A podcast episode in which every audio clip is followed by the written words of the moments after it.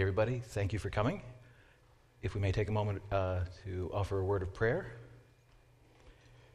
Gracious Lord, here on the Sunday of Passion, the Sunday of Palms, we gather again in your name, celebrating the coming of your Son into his kingdom and glory. Then we may follow his example and live as fully and boldly as he has taught us to. We look forward to celebrating this week, to agonizing on Friday, and rejoicing on Sunday. In your precious name, amen.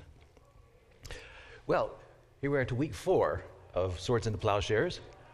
And just to give a little recap, uh, what begins several weeks ago in the mid 1600s, following the Reformation and the dividing up of Europe with eyes, hungry eyes, looking at a, uh, to their perspective, virgin continent, irrespective of the in- indigenous peoples, a new Eden might be realized here in North America.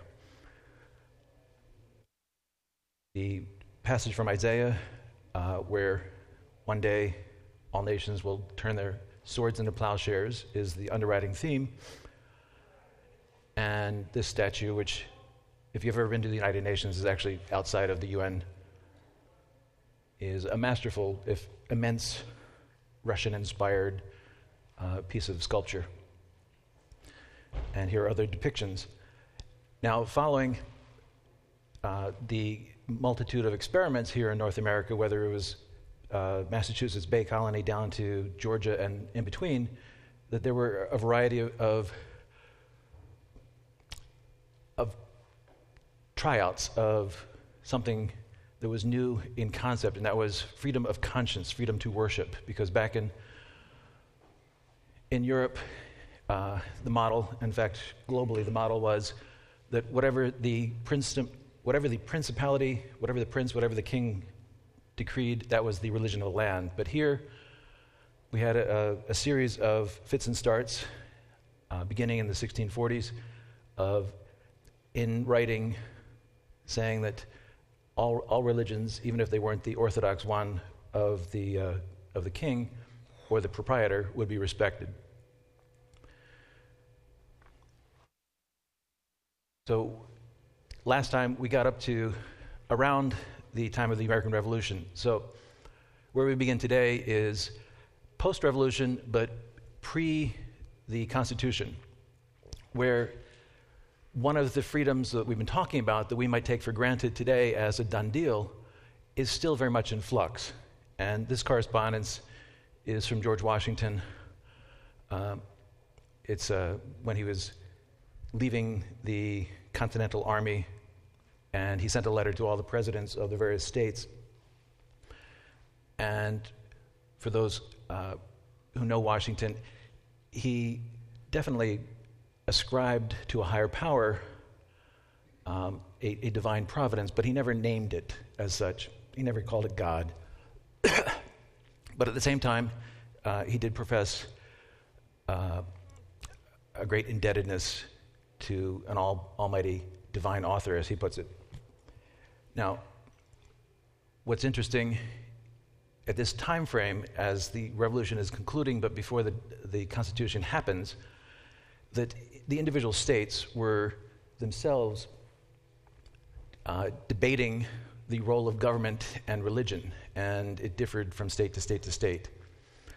And in fact, uh, Washington himself, two years later, in October of, of 1785, sent a, a, reply to his neighbor, George Mason, where uh, Mason was arguing that the state of Virginia, the Commonwealth of Virginia, ought to pay the Anglican uh, priests there as part of the government. It was uh, for, de- uh, for generations. Uh, it was called Father Nurture. Nur- Nurture Father was the policy whereby the state would pay uh, the priesthood, whether it was the, Catholics before or the Anglicans after Henry VIII. And that policy was enforced in most of the states, most of the colonies, up until the Revolution. So while today we might assume that there was a linear progression of thought and, and action to our Second Amendment and uh, these. We talk about the separation of church and state, but truly it's uh, the, the Congress uh, shall make no law. Uh, the, forgive me. Right, the Establishment Clause. Establishment. Um, so, during this interim period, if you will, that it was a hot topic, um, not just in Virginia, uh, where Washington is rebutting a little bit his, his neighbor George Mason, but also uh, uh, agreeing with them elsewhere in the, in the, correspondence. But it picks up steam in 1786 um, in Virginia, among other places, where Patrick Henry has put forward a motion once again to have Virginia pay the clergy salary. So this right here is Mr. James Madison, uh, who was in the assembly in Virginia. And he articulated uh, very forcefully that uh, the state should stay out of it because uh, even within the, the Christian faith, that uh, one might be preferred over another. Now, this meeting house, except for what's now New Mexico, this is the oldest continuous house of worship in North America. It was erected in 1685 or 1695. It's a Quaker meeting, Society of Friends, and if you can imagine that the first wave of Welsh Quakers that came over with Penn's invitation erected this, um, and as the colony of, of Pennsylvania uh, developed and flourished, that uh, this was the first stopping point west of uh, the new city of Philadelphia. But what's most important about it is that, okay, what's most important for this topic is that uh, of the generations of Quakers, the families that worshiped there and belonged there, that if you can imagine that a third generation Quaker who was born in the early 1700s, and although he was married twice, was childless. Um, come the revolution, he was in charge of the Committee of Suffering, which was the title of last week, which we kind of ran long on.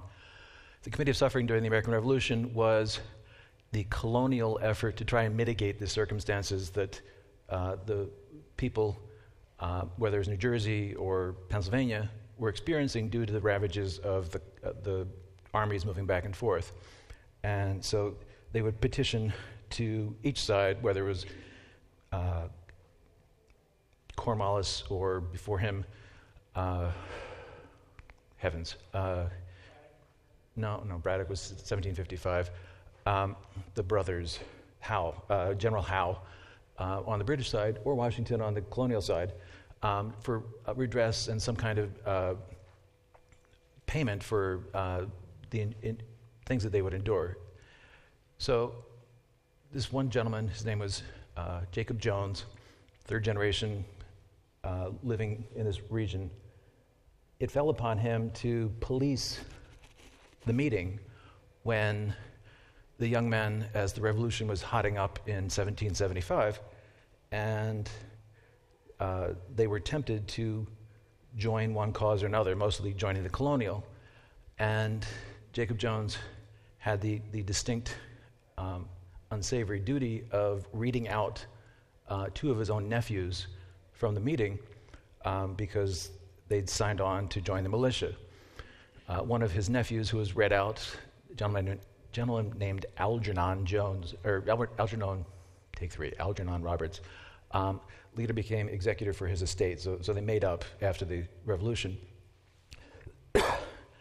but it was a, a tough time uh, to, to live your principles. And as last week we were talking about some of the, many of the um, communities that tried to, uh, in a hermetic way, live out their faith here in North America, uh, what's revealing about the, the Quaker experience in the colony of Pennsylvania is that uh, even as at first, for less than a decade, that they had the, the notion of having uh, a place to themselves and having their own laws and such, that that fell apart all too quickly for them, and they had to live their life in constant contact with the larger world. So, whereas Ephrata uh, and some of the uh, Moravian places were uh, way out in the wilderness and otherwise uh, interfaced with the natives and uh, maybe trappers, the, the Welsh Quakers and the, the Germans in uh, Germantown, the Mennonites,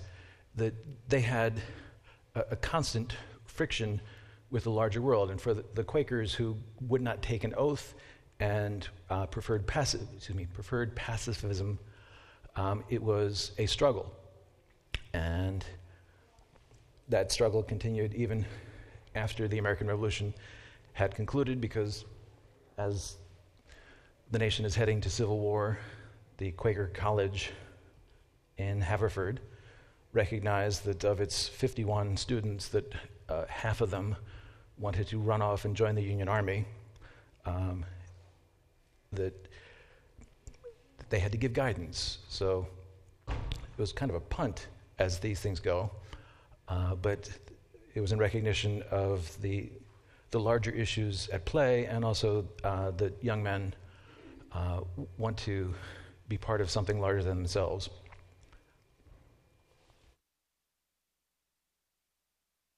So, skipping, if we will, through history,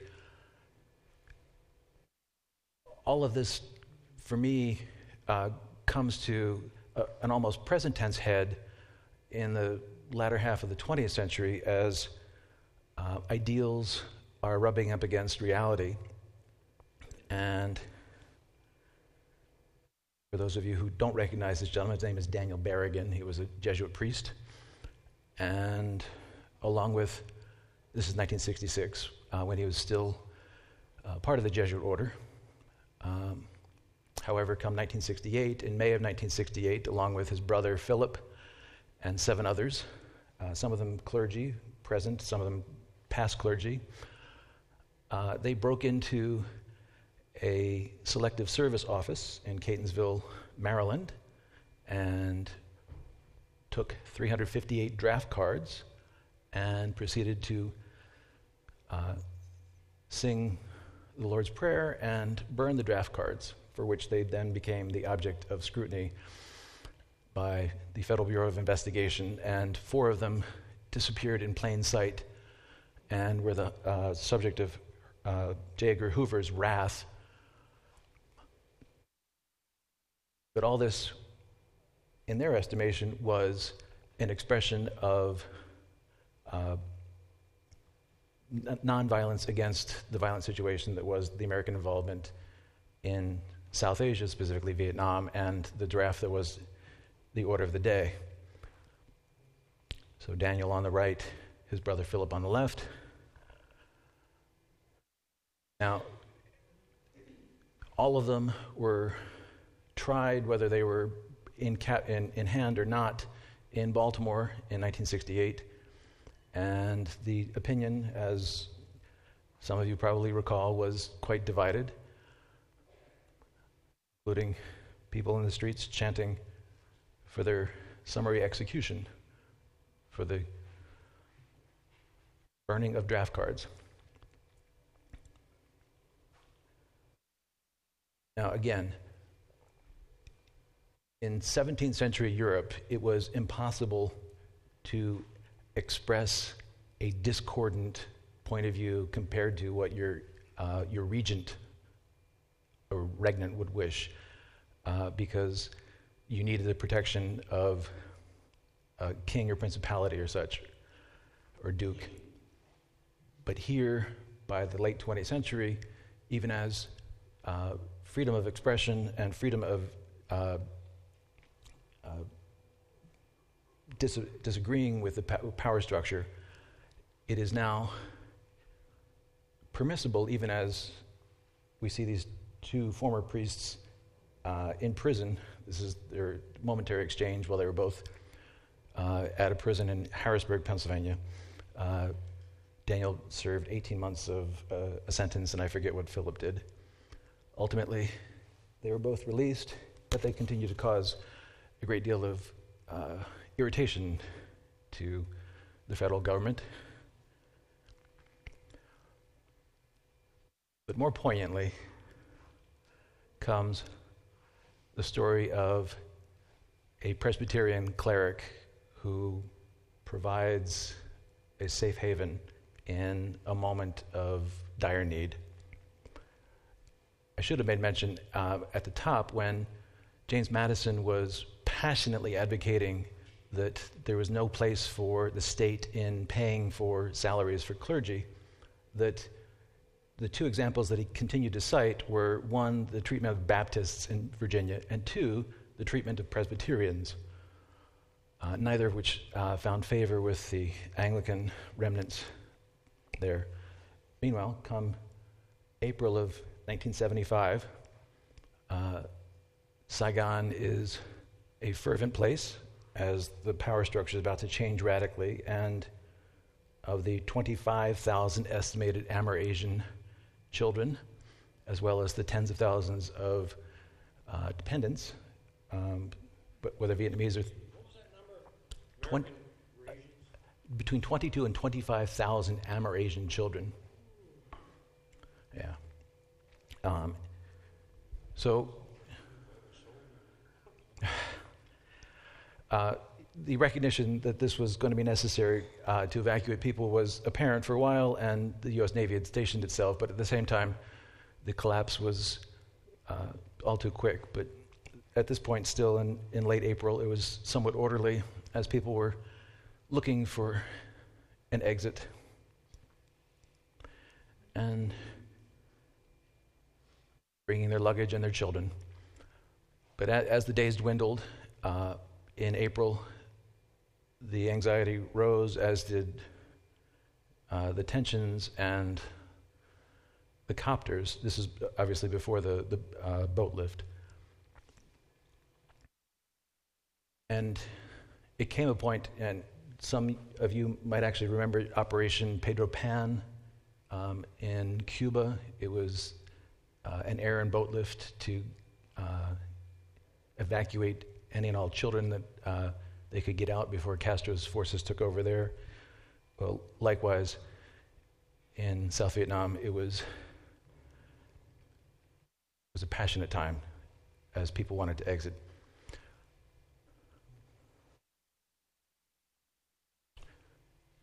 But we pause for a moment to consider our good fortune here and the new Eden that in fits and starts that we have established and reinforced over the decades, over the centuries here in America. Now, Robert Bohl, who later went on to great prominence within the, the Presbyterian Church, uh, was, I believe this was his first pastorate after he got his doctorate. And he also served on the board for the Pearl S. Buck Foundation, which uh, was a provider, it ran several orphanages in Southeast Asia. It had an annual budget of $30,000. So, in the wee wee hours of April 28th, 1975, Dr. Bohl gets a call, ultimately from Guam, um, but it was, uh, the source was the great need, the growing need in Saigon and the question was, how many can you take? And in the moment at 2 a.m., he said, as many as you, uh, you can send. And by dawn, there were several more phone calls that had come through, and things were unclear, but he, he essentially gave an open uh, invitation to any and all Vietnamese nationals uh, that the armed forces could bring all the way to the east coast of the U.S. This is in suburban Pennsylvania, uh, suburban Philadelphia. So it, it's a modest, if pleasant, uh, suburban Presbyterian church, nowhere near as large as CPC, but this is Dr. Bohl on the uh, right and parish building on the left. So, within 56 hours or so of the wake up call that it got, the first of the refugees began to arrive. Now, as mentioned, the U.S. Navy had positioned itself off of South Vietnam to receive uh, its own aircraft.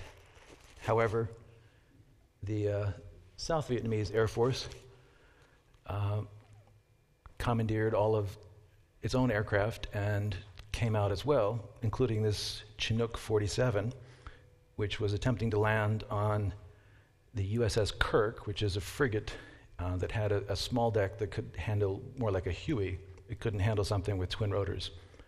If you can imagine, the pilot who had his wife, three kids, including I think an eight month old, and 40 some people, he hovered the helicopter, dwindling on fuel, over the fantail, and everybody jumped out or was thrown out onto the deck as seamen caught. Everybody. The co pilot got out then the pilot doffed his suit, and as the plane, as the air, as the helicopter was ditching, uh, he was able to leap free and was rescued. Meanwhile, the chief engineer for the USS Kirk described it as well as one of the seamen.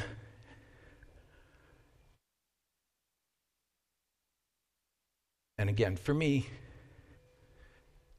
I'm blessed to have had a, an absolutely bland uh, normal American childhood where all this was mediated through the television until uh, people who were very short by comparison um, and polite and dark haired arrived to my suburban church. Um, and that's where the connection was made between the events on television and the larger world around me. So, again, this is just an indication of the, the mass of humanity and all that was entailed in trying to address the needs of a country that was collapsing on itself and did not know what to expect.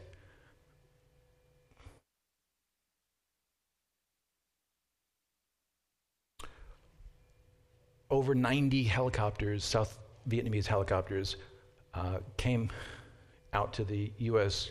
ships, and there was just no room for them. So once the, uh, the people were offloaded, the copters were pushed into the sea to accommodate the next one that could land.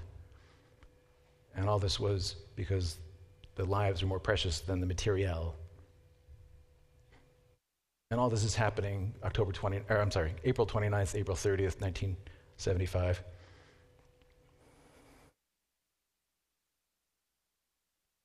So, meanwhile, back in suburban, suburban Philadelphia, Dr. Bohl has the open invitation, but he doesn't know how many to expect.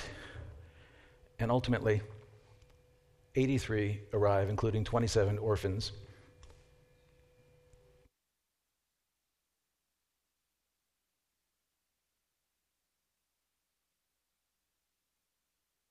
And most of them had no idea where their connected family might have been if they got out at all. Some, as this child, had only dog tags to give any indication of uh, who they might be connected to.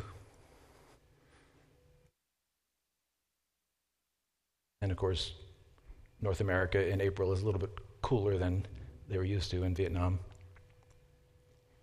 This is old newspaper clippings.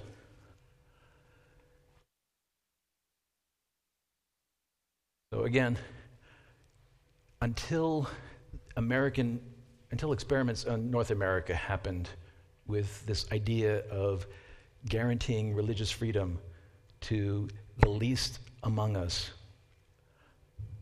the, the mantra, the mindset, the, the only model that existed was a top down, uh, your religion is decided for you. And well, yes, there were open cities, Istanbul or Constantinople, um, or other places that uh, the, the power that be gave some allowance to a minority perspective that they could practice so long as they, d- they didn't interfere. That for the first time, an idea took root here in North America that all, all religions, all expressions of faith uh, were deemed uh, worthy and that the state could not and should not interfere. So, backing up to the presidency, the beginning presidency of George Washington, who earlier had penned you know, some private correspondences as well as uh, the public letter to the various governors um, as the revolution was ending. He assumes the presidency in April of 1789. And later that fall, into the January of 1790, that for the first time, American Catholics are uh, petitioning the Pope for their own bishop. And uh, that conference happens in London. And so from London, the newly elected American bishop for the American Catholics writes a letter to the new president asking if Catholics will be afforded the ability to practice their own religion. Because at this point, the Bill of Rights um, is under discussion, but it, it has not been passed. So, in March of 1790, the President Washington writes to Bishop John Carroll, who by this point is back to Baltimore, that um, he is glad to report that all religions, including papists, not his term, but uh, that all religions uh, are welcomed so long as uh, they accord other people with the same respect that they wish to receive themselves. In, in depth, here's a little bit more of what he has to say in the moment as he's responding to a query from a constituency. Can we practice our own religion? And he underscores that yes, you can.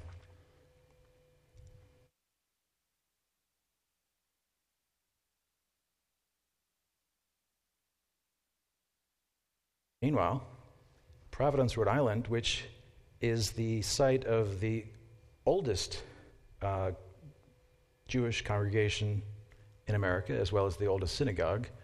Uh, this particular structure being built in 1763, Touro, T U O R O, Touro congregation, um, that they too are seeking confirmation from the new president.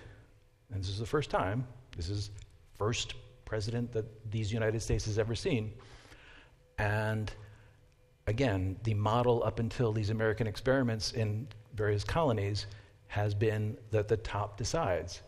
So here, as the American experiment in democracy is happening afresh, that the congregation in Newport, Rhode Island, uh, writes to President Washington to ask, Are we okay? And here's a sense of what Newport looked like at the time just a little barrier island. So Moses Seixas, who was named as the warden, he was the one responsible for writing to the president. And with a little bit of flourish, uh, he offers his well wishes on behalf of the congregation for this new president. But again, the under, underlying reason for the correspondence is can you tell us that, yes, we can practice our religion and uh, do it free of interference from the state?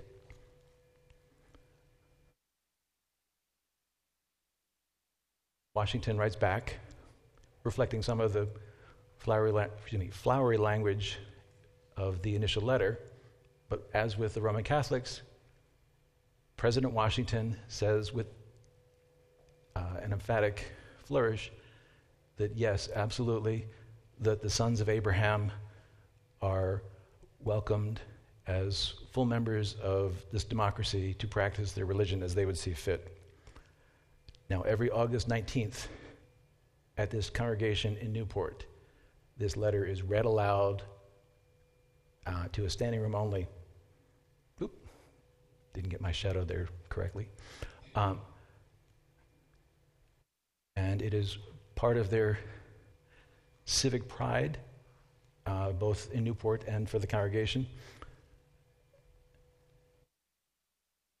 So just imagine that every August 19th, if you happen to be up in Newport, uh, that you can squeeze in and hear this original letter from Washington read that emphasizes uh, that the sons of Abraham are full members of the American d- democratic experience. Meanwhile, I had to include this because it was the only photo I could find of, of the brave pilot. The gentleman on the right is Ba Ngoya, excuse me, Ngoyan, and his, that's his wife, No, N-H-O. And he was the pilot of the Chinook 47 um, who hovered while his wife and family were able to escape out the back onto the fantail, and then he successfully was fished out after he ditched the, the copter. So, something about this particular statue obviously resonates for me. That's why I included it in so many of, of the uh, various iconic things to do with this talk. I loved, I love the, the musculature and the forcefulness that is required of uh, the iron forger as he's beating that sword into a plowshare. Meanwhile, again, with hope, we all want for our experiment in democracy, our experiment in pluralism, our experiment in respecting God's creation and our fellow man as a fellow child of God, uh, that it might allow us to enter into this peaceable kingdom. And as mentioned to Chris as I was starting, TU, and it's got a, a, a unique kind of accent which my graphic program couldn't duplicate. TU space DO is the phonetic version of the Vietnamese word for freedom. And so for those, for the 83 that arrived to Dr. Bohl's congregation, that was the largest single contingent in that wave of thousands that arrived to the U.S. Um, they were dispersed. Um, you know, there, there, were efforts to try and reconnect family with family because they just landed in Guam or Hawaii or uh, Pendleton, California. Um, and it took a while for people to uh, find out where other family who'd gotten out would be. But the largest single contingent was welcomed by a Presbyterian congregation in suburban Philadelphia on uh, May 1st, 1975. Meanwhile, Dr. Bohl uh, went on not only to be the convener of the 1993 Presbyterian Church USA, but he is now the board president for the Princeton Seminary. Um, so something about answering that phone call in the wee wee hours and saying, yes, oh, and he blew his budget. He, he didn't ask. He didn't ask his session um, in the moment. He, I mean, he rang them the following morning. Um, but both the board that he sat on for the Pearl S. Buck Foundation and its thirty thousand dollar budget, and his his congregation's budget were completely swamped by 83 people and all of the attendant costs. Especially when you realize that in 1975, if you were wanting to call Guam or Hawaii, it was $12 a minute. And so, whether it was him or any of the refugees trying to find out who's where, it was into the hundreds of thousands of dollars that the congregation absorbed. And yes, there were donations that came in to help. But it was a profound time uh, for that community, and I had a beautiful quotation from, oh, it's, it's on the sheet from uh, one, of the, one of the 83 that uh, the, the love that he felt, God's love, um, is something that sustains him to this day. So, questions, comments? We have a microphone here, right at the center table.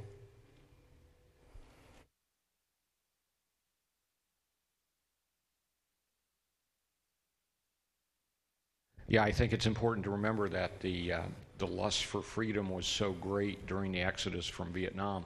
There's a story of a South Vietnamese pilot who took a Cessna 150 that if you and I were sitting in it, we would be shoulder to shoulder. Yeah. Put his wife and several children, they actually stuffed the babies into the tail cone. They flew out. He contacted a U.S. aircraft carrier. And uh, at that point, they had a, a wire catch screen. And he managed, struggling, running out of fuel, to place that 150 on that aircraft carrier just above stall speed and was caught by that, um, that net. And he and his wife, and like I said, several children survived. I think it's also important to remember at the time we took young men, 17, 18 years old, sent them to South Vietnam. Many of them had never traveled at mm-hmm. all. When they got there on a private's pay, they could afford a hooch, which is what we would consider a house, and a woman would stay there, keep their bed warm, do all the shopping, and keep the place clean. The Ameri-Asian children are still an issue as they have been discriminated not from that time, but are discriminated again today. And now we're looking at generational issues.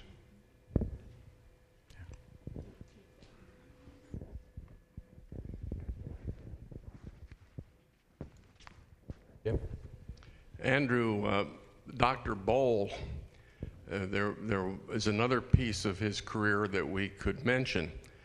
Uh, he became the senior pastor of one of the prominent churches in the denomination, Fourth Presbyterian Church in Chicago.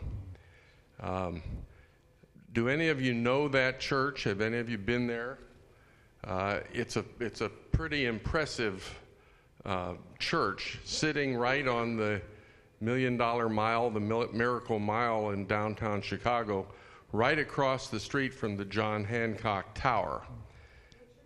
Fourth Presbyterian Church. It takes up a whole city block, and I've heard people say that that it may be the most expensive property in North America that a Presbyterian church sits upon. Uh, and he was the senior pastor there. Oh, what dates are we going to say? Late 80s to maybe about the year 2000 or a little bit longer.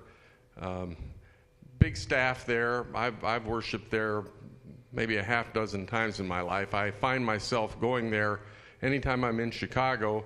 They have programs every day of the week, noontime services concerts and, and recitals just about every noonday. It's quite a place in the summer.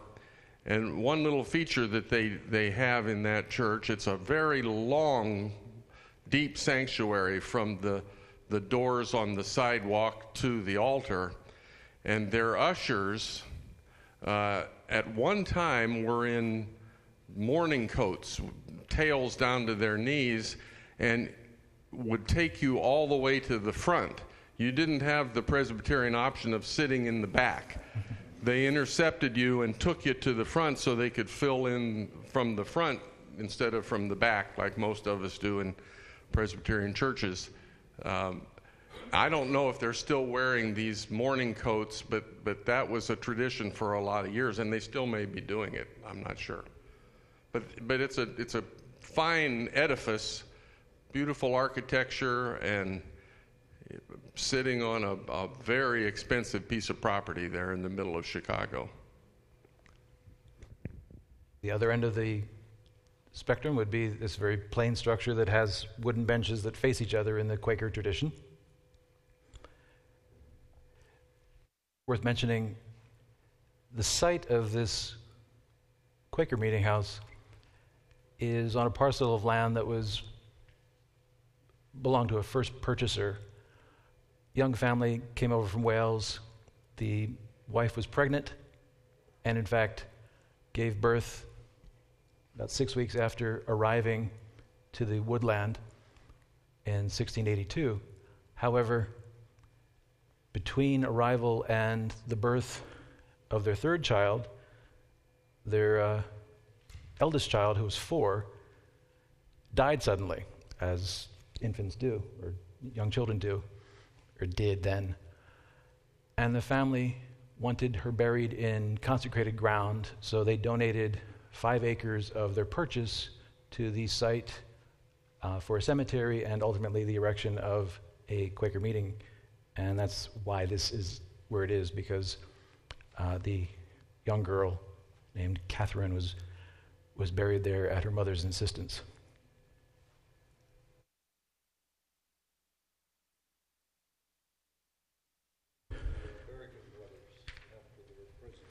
Uh, in November of 1980, uh, both Berrigan brothers, uh, as well as six other folks, broke into a General Electric facility um, that fashioned nose cones for nuclear warheads, as well as satellites for the Defense Department.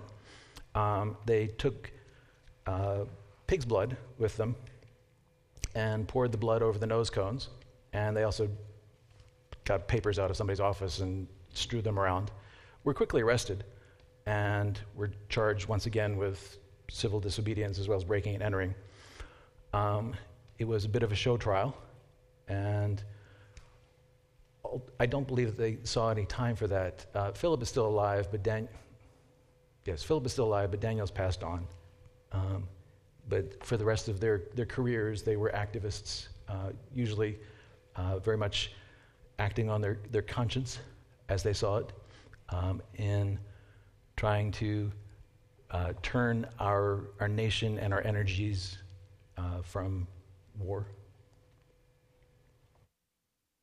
And I, I, would be willing to bet that uh, for those here that remember them at all, that there might be you know, strong opinions on, on either side of supporting uh, their activities or disagreeing with them. For me, I was a little bit young, but um, certainly uh, the, the fervor with which they lived their lives was something that I found unusual when I encountered them. And I met Philip in the 2000s. Um, he was in North Jersey for something, and he was the cause celeb. You know, he, he, if you wanted to get arrested with somebody at a protest, he was always a good person. I was told to get arrested with. So.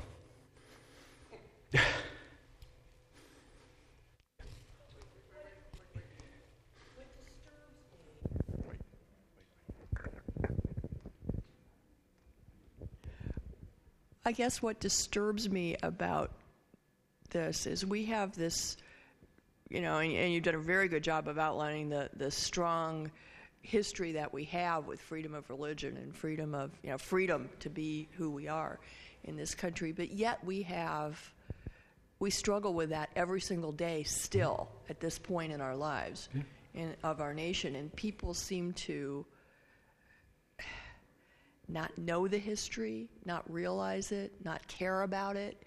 It's just that, I guess that's disturbing to me, and we need to make sure that we do what we can to make sure that people understand we do have this history and this is important. You know, why, why, do you think that is? No, well, I, I, don't know. I'd like to, I'd like to hear why do you think people Well, part of part of what I think about it is that nobody learns about it. I mean, it's not it's not something that seems to be important to to teach anymore for kids to know. I don't know if that's it. I, I, I've got a big voice. I, the thing that has happened to me is I had a Chinese person come from the uh, Hong Kong Baptist College, and they came and they lived in. She lived in my house when Sarah was like two years old, and she then went on to become a part of our country. So she is a citizen, and her husband died uh, uh, heart attack, and he was a believer, and he people may know him personally, but his name was um, Wallace Bright, and he would carry this abortion thing around town. so lots of people do know him. But anyways, he died at the age of 53, and she's an American citizen, and she worked with me with uh, struggling people here do not agree with charter schools, and I mean, and I was face to face with those people, and I taught there, and they did not pay me big wages. I did not earn much money. She worked there at less than what I worked there, and people would mouth off to her because she was Chinese. Now she speaks in English. She knows she's extremely bright, so she can teach beautifully, and yet she is still um, discriminated against. She is still treated like half a human being, it's and she's been here since my daughter's 32, so she's been here 30 years, and she still is um, not treated like an American, an intelligent, bright human being. She's treated half speed, and it's like I know that personally, and it's it's just it's my it's me. I'm sorry, but it's kind of like why did that happen? She was in an educated area. She was I mean she was a teacher. She was not respected, not by uh, parents, not by children, not by staff, and she was one of the first to be let go. I- I was too, but for a whole different reason. I was too expensive for them to pay for. She was inexpensively paid. So what's that tell you? And, and we were the first to be let go when that was, when they were kind of, you know, getting rid of teachers in the charter schools. And we were passing our tests finally. And, it- and that was part, of my job was to basically help children learn so well that they could actually read the test and answer better than they had ever answered before. They used to just go through those things, write down anything they want, throw down their pencil, and then, I'm done. Can I have my, you know, treat for finishing my test? And it was like, If I may. well, no, you To- to Dan's question, if I, it's I know. ab- absolutely, and b- before more seriously going to, to Dan's open question, a bit comically, if you will, more than six times in New York City with my wife, who was born and raised in St. Louis, Missouri, but otherwise has dark hair and looks Asian or South Asian. At least six times, the cab driver, when we've gotten into the back, has asked, Where are you from to her before they've asked, Where are we going? Now, nobody's ever asked me where I'm from. Oh, well.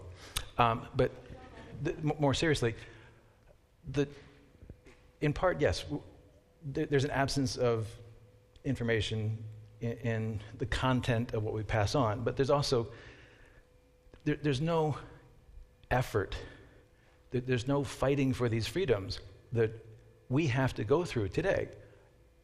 I mean, we're, we're handed them and we just take them for granted. Whereas for those who are coming from abroad, those who are coming from uh, regions where it is not something that is enshrined in their founding documents, um, that they, they have a more precious uh, relationship with it. I just wanted to, to talk about accomplishment that uh, Ba Nguyen went on to a career with Boeing out in Seattle uh, before he retired. So I just thought it was worth mentioning. Uh, yes, Fred.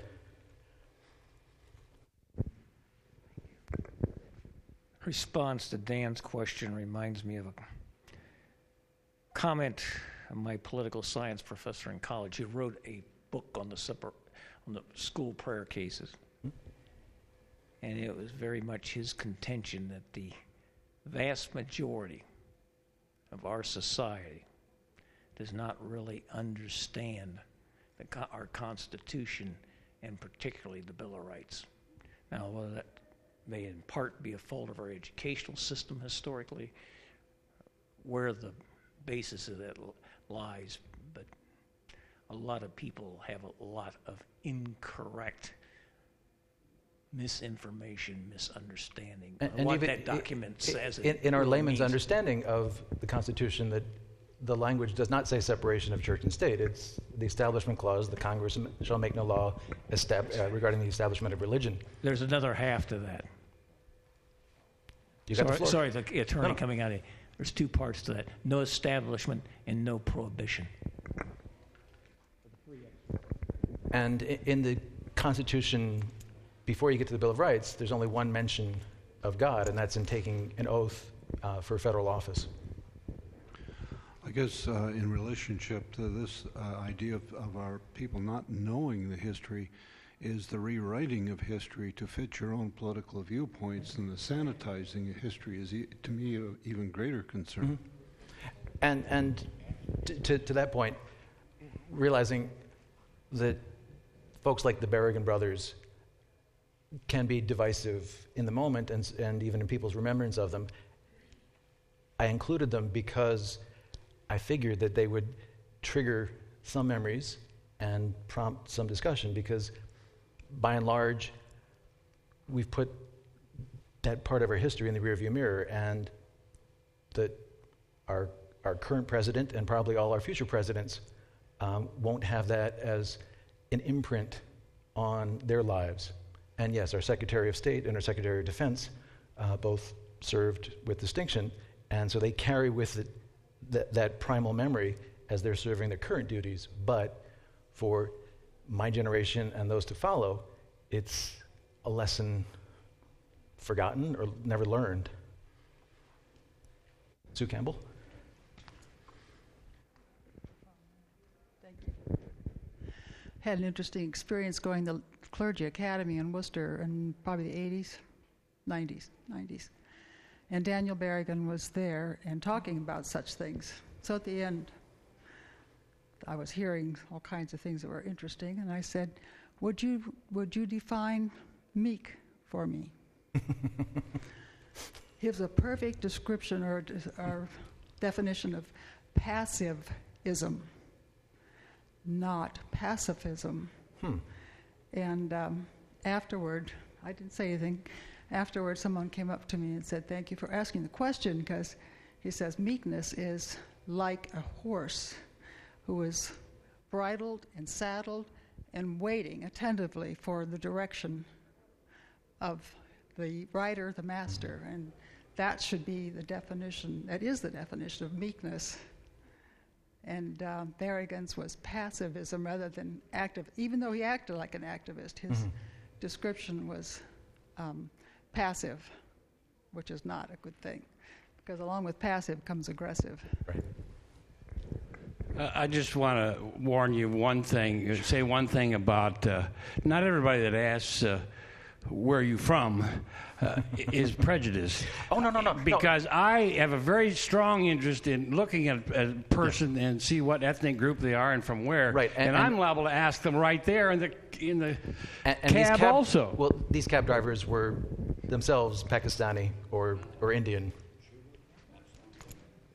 And, and actually, to touch in or tie back to what we're, we're talking about, that their question, um, you know, who are you and where are you from, was does she understand her own personal journey, her own personal history?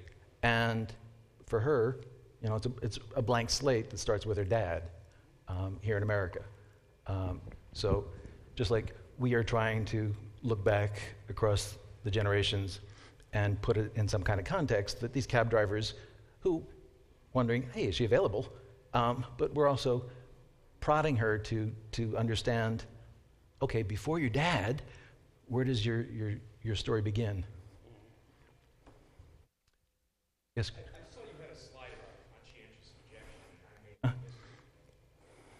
Sure. I, I, uh, I just missed the, the draft. I turned 18 the year that the, the draft ended for Vietnam. Um, my recollection of conscientious objection at the time was, uh, you know, Cassius Clay changing his name to Muhammad Ali and claiming that he was uh, um, a, a Muslim to, to avoid the draft. Um, but many of my friends were, um, you know, considering their options to avoid Vietnam um, for other reasons, and uh, including, you know, leaving the country. Um, and I'd just be interested if, if I missed that discussion. I- Sure. but, but I mean, particularly uh, true conscientious objection on grounds of opposing war uh, for religious reasons. And if you can imagine, as America was entering World War I, and we didn't get into that today, but the, the war in Europe is already happening. The American Expeditionary Force is now being constituted. I believe it's in 1918. And two students at Haverford College, which is a Society of Friends Quaker school, two of them, with the encouragement of one of the philosophy professors there, when they are drafted, they state that they are conscientious objectors. They are brought to federal trial in Philadelphia and found guilty. And they are sentenced. And even after the war, even after the armistice, they were still in prison because, on religious grounds, they were going against the grain. Now, come 1941, there was maybe a little bit more allowance for secondary roles for those who found war objective. And in fact, beginning with the American Expeditionary Force in World War I, that the Society of Friends came up with the American Friends Service Committee, which provided medical uh, supplies and ambulances and otherwise served those in need, irrespective of what side of the line they were on. And they were later honored with the uh, Nobel Peace Prize in, I think, 1948.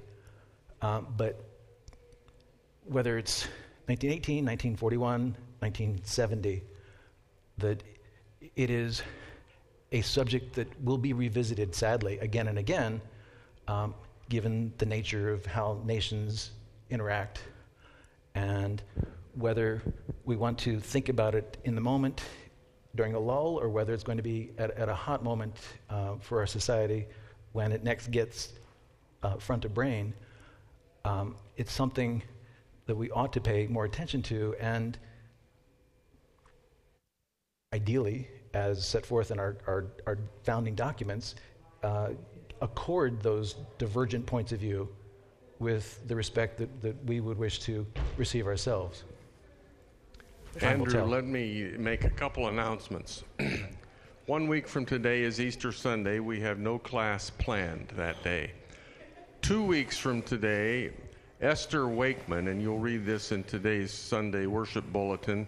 Esther Wakeman, Presbyterian missionary in Thailand, will be here preaching both services and also leading this class. That's two weeks from today.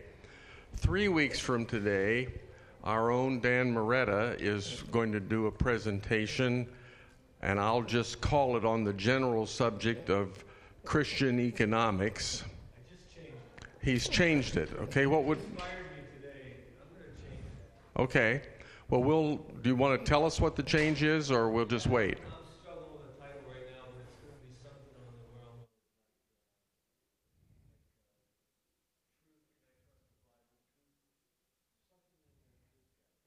Okay, something in the truth category.